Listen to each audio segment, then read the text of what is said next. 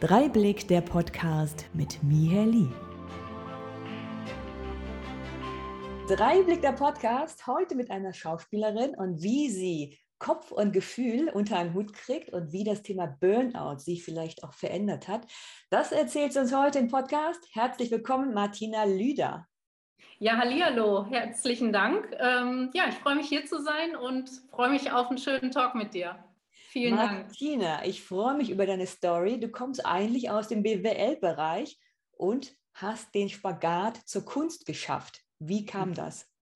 Ja, das ist richtig. Eigentlich, ja, ich würde sagen, schlagen von klein auf so ein bisschen zwei Herzen in meiner Brust. Ähm, ich habe mich schon immer für die Schauspielerei interessiert, eigentlich von Kindesbeinen an, hatte im Kindergarten schon meine erste Rolle, wo ich auf der Bühne gestanden habe. Ähm, da weiß ich nicht mehr genau, was das für ein Stück war, aber es gibt noch ein Foto davon, da hatte ich so ein... Ja, so ein, so ein Oma-Kopftuch über den Kopf und so eine Häkelweste und einen Blümchenrock an und ähm, stand mit einer Gießkanne ganz eingeschüchtert auf der Bühne, wollte da aber unbedingt hin. Jetzt ist dein Background ja ähm, im Bereich B W L zu finden und du sagst von dir selber, du warst damals hundert Prozent Kopfmensch. Du hast sogar dein Essen rational ausgesucht. Ähm, magst du mal darüber erzählen? Ja, das stimmt. Ich äh, war eigentlich immer schon, ähm, ja, früher hundertprozentiger Kopfmensch. Ich bin ähm, sehr pragmatisch organisiert und so weiter und ähm, habe erst, äh, ja, ist jetzt aber auch schon ein paar Jährchen her, irgendwann im Laufe meines Lebens äh, mein Bauchgefühl entdeckt, dass äh, da auch noch was ist und ähm, da bin ich auch total happy drüber, weil es doch äh, irgendwo schöner ist, danach zu entscheiden. In der Phase, wo du Kopfmensch warst, wie hat dich das vielleicht gehindert, deine Schauspielerei auszuleben? Weil man da ja oft in Emotionen gehen muss und das auch zeigen muss. Ist es dir schwer gefallen? Ähm, eigentlich nicht. Eigentlich konnte ich auf der Bühne, ähm, also ich habe ganz früher Theater gespielt, darüber bin ich an die Schauspielerei gekommen, ähm, immer so eine Art Schalter umlegen und... Ähm, habe das immer irgendwie geschafft, also ich musste diese Rolle immer irgendwie spüren. Ähm, da war dann schon auch Gefühl dabei, aber meine Entscheidungen selber, außerhalb von Rollen, ähm, die habe ich wirklich äh, rein rational nach dem Kopf entschieden. Also es ging dann so weit auch im Restaurant, dass ich gedacht habe, nee, du hast ja jetzt schon gestern Nudeln gegessen, äh, dann isst mal heute keine, anstatt einfach drei Tage hintereinander Nudeln zu essen. Also als kleines Beispiel. Jetzt hast du B W L studiert. Warum? Warum bist du nicht direkt in die Kunst gegangen, wenn du als Kind gemerkt hast, oh, das liegt ja. mir? Ich hätte das tatsächlich sehr gern gemacht. Ich habe auch in der ähm, Schule schon immer ähm, auf der Bühne gestanden, habe mir durch die Schauspielerei auch meine Abi-Note tatsächlich verbessern können. Ähm, aber ich komme vom Niederrhein, also vom Land und ja, da macht man so einen Quatsch wie Schauspielerei nicht. Von daher musste etwas Solides her und ähm, dann habe ich mich eben für ein B W L-Studium entschieden, weil mir auch irgendwie, ehrlich gesagt, nichts Besseres eingefallen ist. Das hast du gerade gesagt, du musstest dich, musstest dich beugen, weil das nicht angesehen war aus dem Ort, wo du herkamst. Wie hast ich du das, das ehrlich Ja, ich habe ja. das ehrlich gesagt überhaupt nicht hinterfragt. Also ähm, das machte man nicht. Das war aber auch irgendwie so ein unausgesprochenes Gesetz, glaube ich, was ich schon von klein auf intus hatte. Ähm, ich habe das nicht hinterfragt. Ich habe es einfach aber auch nicht irgendwie eingefordert oder so. Das war einfach irgendwie nicht so, so habe ich heißt, gedacht. In dem Moment war es für dich okay, dann den Weg ähm zur B W L-Richtung zu wählen? Ähm. Ja, absolut. Also ich war auch schon immer totaler Zahlenmensch, hatte Mathe-L K, wo jetzt viele die Hände über den Kopf zusammenschlagen. Ähm, von daher war ähm, die Richtung für mich jetzt ja auch jetzt keine Vollkatastrophe oder so. Mhm. Jetzt warst du relativ erfolgreich als Managerin nach Abschluss des Studiums, hast die Welt bereist, warst in Asien, in ganz Europa, in den Staaten. Was ist da passiert? Beziehungsweise, magst du mal erzählen, wie du dann die Kunst auch verbinden konntest mit deinem Managerleben, was dich ja auch Vollzeit gefordert hat? Also es war immer so ein kleiner Wechsel. Ich habe nach, also nach der Schule habe ich eine Theatergruppe gegründet, um mal ne, diese, diese Zweigleisigkeit da so ein bisschen noch zu erzählen. Ähm, die hat sich auch ein bisschen, die hatte auch ein bisschen Bestand, allerdings nahm das Studium dann sehr viel Zeit in Anspruch. Das habe ich dann erstmal beendet, als das Studium abgeschlossen war und ich normal gearbeitet hatte erstmal. Äh, man muss sich ja auch erstmal ein bisschen rantasten, ähm, habe ich ähm, parallel privaten Schauspielunterricht genommen über mehrere Jahre. Ähm, habe aber leider ähm, keinen Abschluss oder so, weil ähm, dann wieder der Job im Fokus stand. Ähm, ich habe die Firma gewechselt, bin befördert worden und ähm, habe das auch total geliebt. Also ähm, ich hatte in dem Zeitraum nicht viele Hobbys. Das war mir aber egal, weil ich es wirklich auch geliebt habe. Ich bin super gerne arbeiten gegangen. Ich fand das richtig toll, dass ich so viel von der Welt sehen durfte in so jungen Jahren. Und ähm, ja, bin morgens irgendwo hingeflogen, abends wieder zurückgekommen. Ich fand es wirklich super. Ähm, bis ich dann ähm, wohl oder übel, ich habe es anfangs nicht mitbekommen, ich bin krank geworden, ich hatte pfeifersches Drüsenfieber, ähm, aber ich habe nie Fieber gemessen und habe mich wirklich dann teilweise ja, am Türrahmen festhalten zur Arbeit geschleppt, weil ich da einfach Bock drauf hatte. Ich habe das irgendwie nicht realisiert. Ich war in meinem Leben nie krank, auch als Kind nicht so besonders viel. Und ähm, kannte das nicht, dass man erkältet ist oder eine Grippe hat oder irgendwie was. Und äh, ich weiß nicht, ob, ob ich es nicht wahrnehmen wollte. Und wieder muss ich sagen, ich habe es gar nicht hinterfragt. Vielleicht, also ich, vielleicht zieht sich das irgendwie so durch mein Leben. Ich habe einfach gearbeitet. Mhm. Ähm, nur mein Körper fand das irgendwann nicht mehr so gut. Nur gearbeitet klingt so ein bisschen wie, wenn du Sachen nicht hinterfragst, als würde man so ein bisschen wie ein Roboter funktionieren, was die Außenwelt einem vorgibt, was du zu sein hast, was man erwartet. War das so rückblickend? Würde ich gar nicht so sagen. Ich habe das ja selber so gewollt. Ich habe mir das ja selber, also ich habe mich ja, bin ja nicht ins Büro gegangen, habe mich da hingesetzt und hier, hier ähm, nine to five äh, gearbeitet, sondern ähm, ich war da ja echt total dabei. Also ich war da ja wirklich äh, enthusiastisch, habe mich dann wegbeworben und so weiter. Ich glaube, ein Roboter, der wird einfach nur stur nach Fahrplan agieren und sich weiter keinen Kopf machen, aber ich hatte echt Bock. Wie sehr hat dann die Schauspielerei noch eine Rolle gespielt in der Phase, wo du nonstop eigentlich in der Welt unterwegs warst?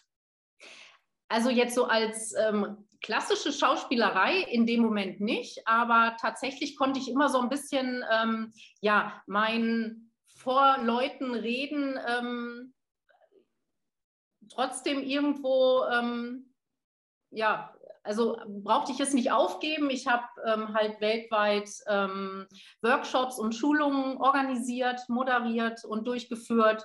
Und ähm, auch wenn das nicht besonders kreativ war vielleicht, ähm, war es ja doch irgendwo eine Art der Selbstpräsentation. So kann man das vielleicht in Verbindung bringen. Ja, du standst ja auch vor Leuten auf der Bühne, hast gesprochen, deine Stimme, deinen Körper benutzt. Kann man durchaus auch als Parallele sehen. Aber dann ist ja was passiert Ende zwanzig, was dich so ein bisschen ausgenockt hat. Was war das? Ja, so wie ich gerade schon sagte, also mein Körper wollte dann irgendwann nicht mehr. Ich war ja dann wirklich über ein paar Wochen, bin ich krank arbeiten gegangen und irgendwann bin ich morgens wach geworden und von dem Moment an ging gar nichts mehr. Also da kam ich kaum noch hoch. Ähm, da habe ich mich mit Mühe und Not irgendwann zum Arzt schleppen können und von da ab war ich dann erstmal ausgenockt. Also da hat wirklich der Körper komplett ähm, versagt. Versa- ob, ja, hat sich dann durchgesetzt, sagen wir es so. Dann klingt es nicht ganz so negativ, denn versagt habe ich ja eigentlich, indem ich ihn nicht beachtet habe. Was heißt denn nicht hochkommen? Hast du Schmerzen gehabt körperlich oder was war da? Ich, ähm, es ging gar nichts mehr. Also ich kann das gar nicht erklären. Nein, ich hatte keine Schmerzen. Ich war auch nicht schlecht drauf. Ich konnte einfach nicht mehr. Also ich bin einfach nicht mehr hochgekommen irgendwie. Es, es ging nicht mehr. Ich, die, ich konnte mich nicht mehr dazu, also ich war körperlich komplett erschöpft. Wie war das dann geistig? Warst du da voll da oder ähm, war das auch so ein bisschen äh, Sparflamme? Geistig, ja, also war ich insofern da, als dass ich gemerkt habe, ui, da muss ich wohl mal einen Tag zu Hause bleiben. Mhm. Ähm, war das, das für dich? So genau, wie war das für dich, auch mal auf dich zu hören, zu sagen so, uh, ich kann mal nicht Vollgas geben, ich muss zu Hause bleiben, ich will es eigentlich nicht, aber der Körper lässt mich nicht gehen. War das schlimm für dich, mal ähm, eine Auszeit nehmen zu müssen? Also ich habe anfangs, habe ich dann gedacht, weil ich ja auch wirklich total erschöpft war und der Arzt mich dann für die Woche krank schrieb, habe ich gedacht, meine Güte, eine ganze Woche zu Hause nichts machen. Das fand ich anfangs unvorstellbar, aber es ging jetzt halt auch einfach nicht anders. Und ich habe dann immer mehr realisiert, dass ich eben auch mal krank bin anscheinend. Mhm. Und ähm, ja, es äh, war nicht anders möglich. Also ich bin dann relativ schnell umgeswitcht ähm, und war in diesem Modus, dass das jetzt einfach so ist und ja nicht anders geht. Jetzt ähm, hast du im Vorgespräch gesagt, das wäre ein Burnout. Wie nah sind denn die ähm, Themen Burnout und Depression beieinander? Ich glaube, dass die an sich sehr nah zusammenhängen, ähm, aber also, weil man spricht ja auch von so einer Art Erschöpfungsdepression.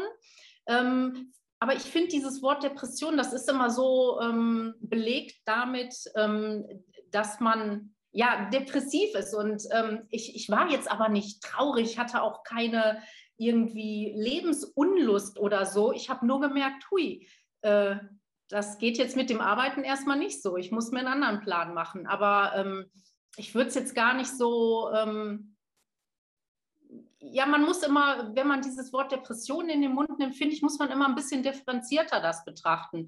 Ähm, ich habe mich nie als depressiv gesehen, weil depressiv ist für mich, geht schon einher mit ähm, ja, einer Traurigkeit und einer Lebensunlust. Und die hatte ich zu keinem Moment.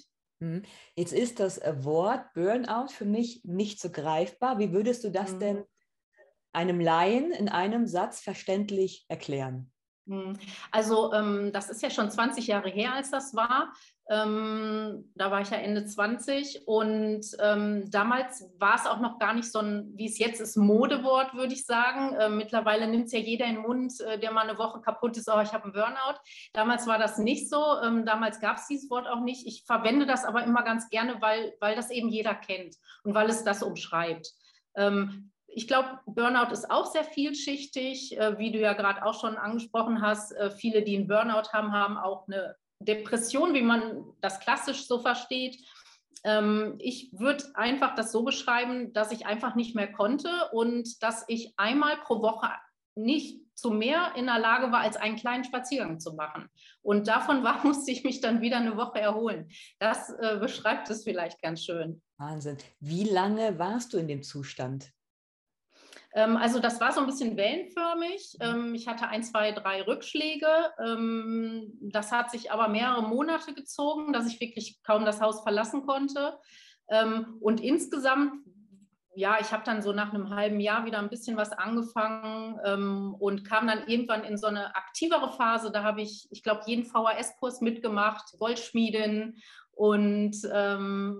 weiß nicht, ich glaube, was schreiben und so weiter. Also ich habe total viel malen, ich habe Ölmalerei mit angefangen, ähm, aber das würde ich jetzt gar nicht mehr unbedingt dazu zählen. Das war einfach, das war eigentlich ja schon so der Weg daraus und danach. Und mittlerweile liegt es ja ähm, super viele Jahre hinter mir, ist auch komplett fein und abgeschlossen, aber das hat mit Sicherheit so einen kleinen ja, Knick, will ich nicht sagen, aber auf jeden Fall einen Wechsel in mein Leben gebracht.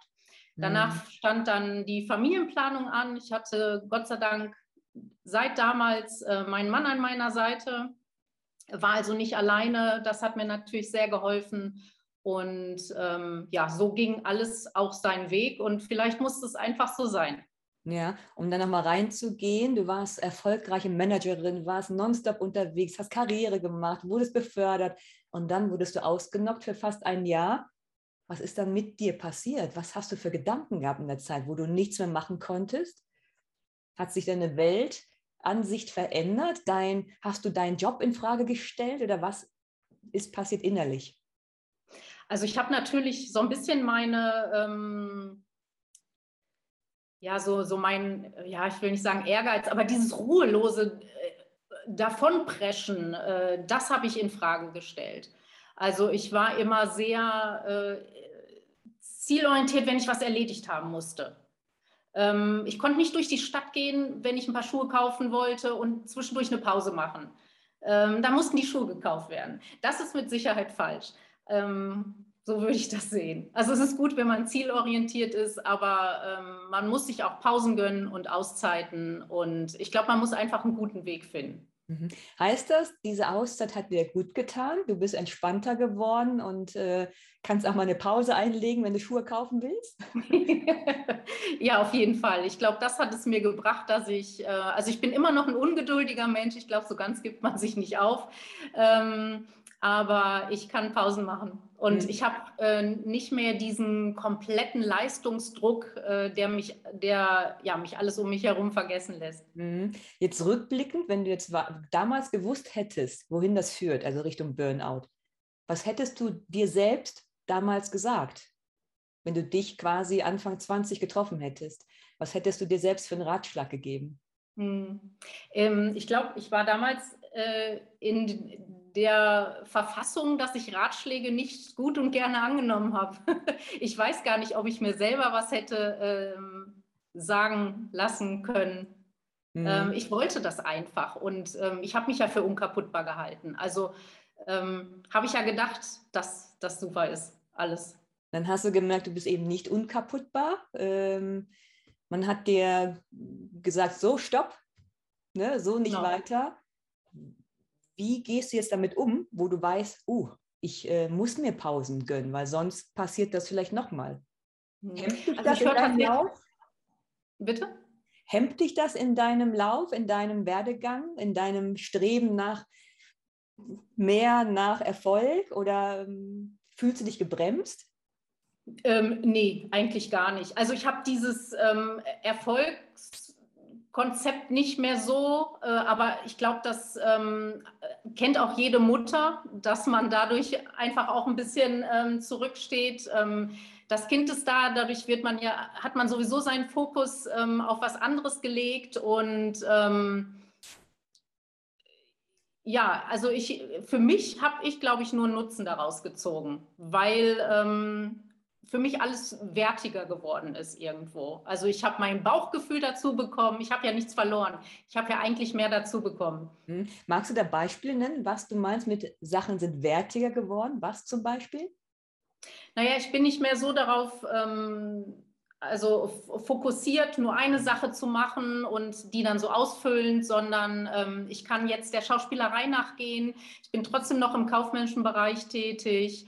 Und ähm, ja, also für, für mich ist es jetzt runder. Ich bin Mutter, ich bin Ehefrau und ähm, ich kann jetzt total viele Seiten und Facetten ausleben. Und mhm. äh, das ist, ja, super schön.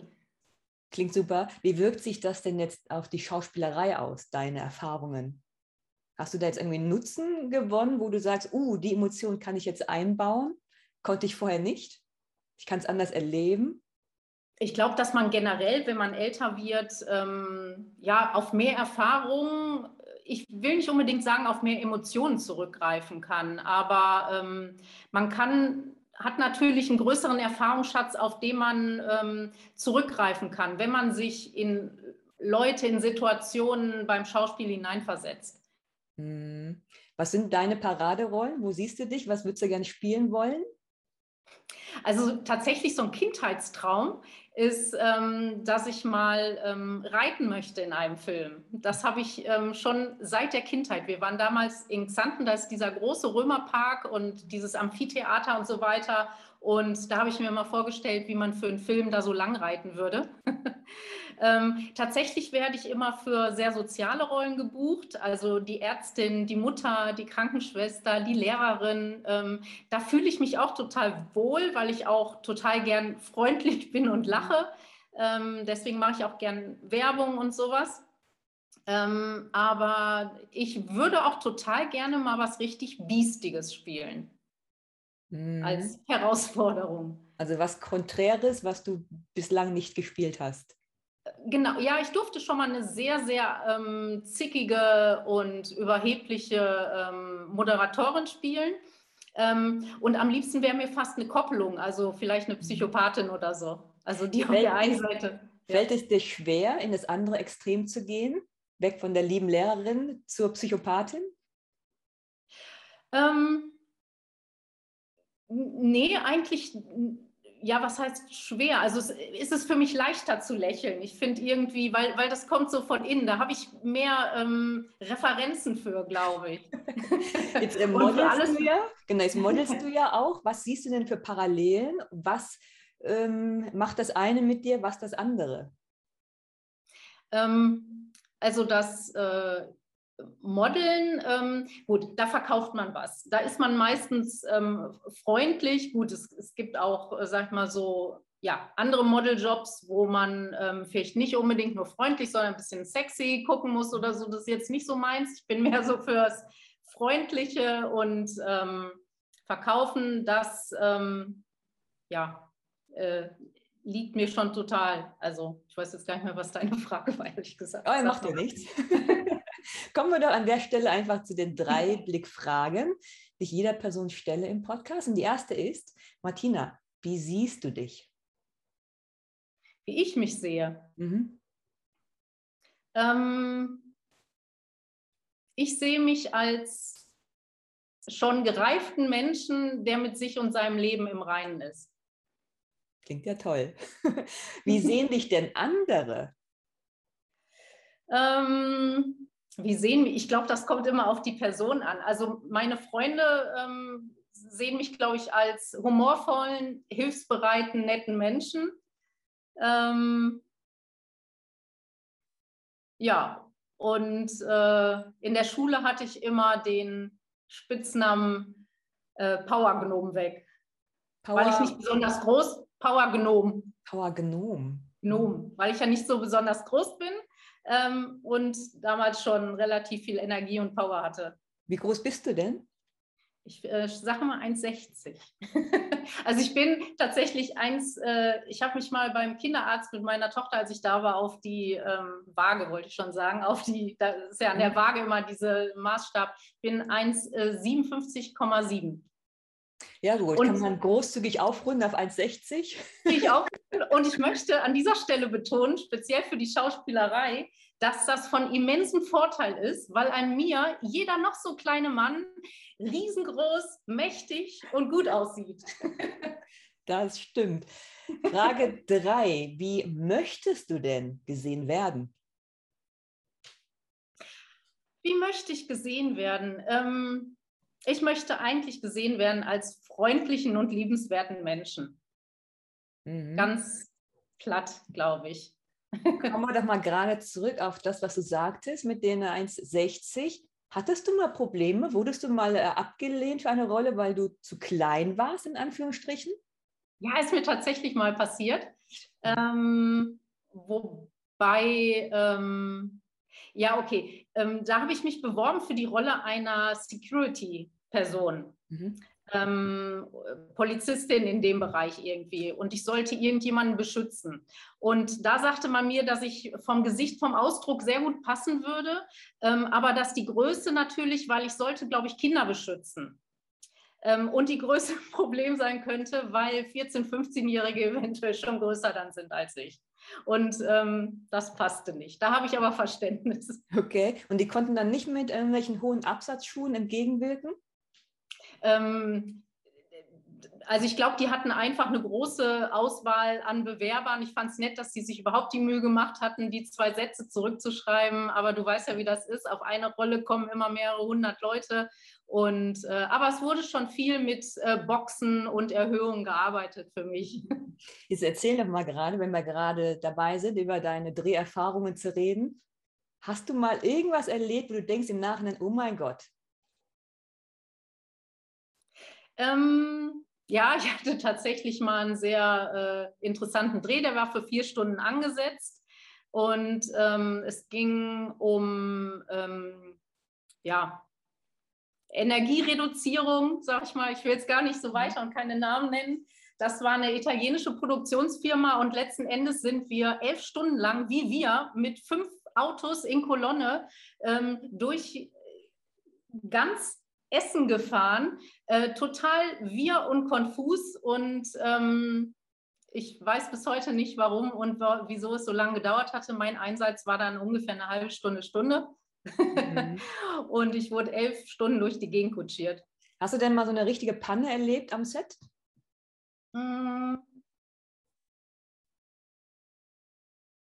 Also irgendwas richtig Peinliches, so irgendwas, wo du dich heute noch totlachst, wenn du das in Erinnerung rufst? Fällt mir jetzt ad hoc nichts ein. Naja, gut, ist ja auch okay. Ähm, Martina, ähm, was möchtest du denn gerne den Leuten, die das jetzt sehen auf YouTube und den Zuhörern, gerne mitgeben, die vielleicht am Anfang ihrer Karriere sind, egal ob es jetzt im Businessbereich ist oder in der Kunst? Was hast du für ein Fazit für dich gezogen?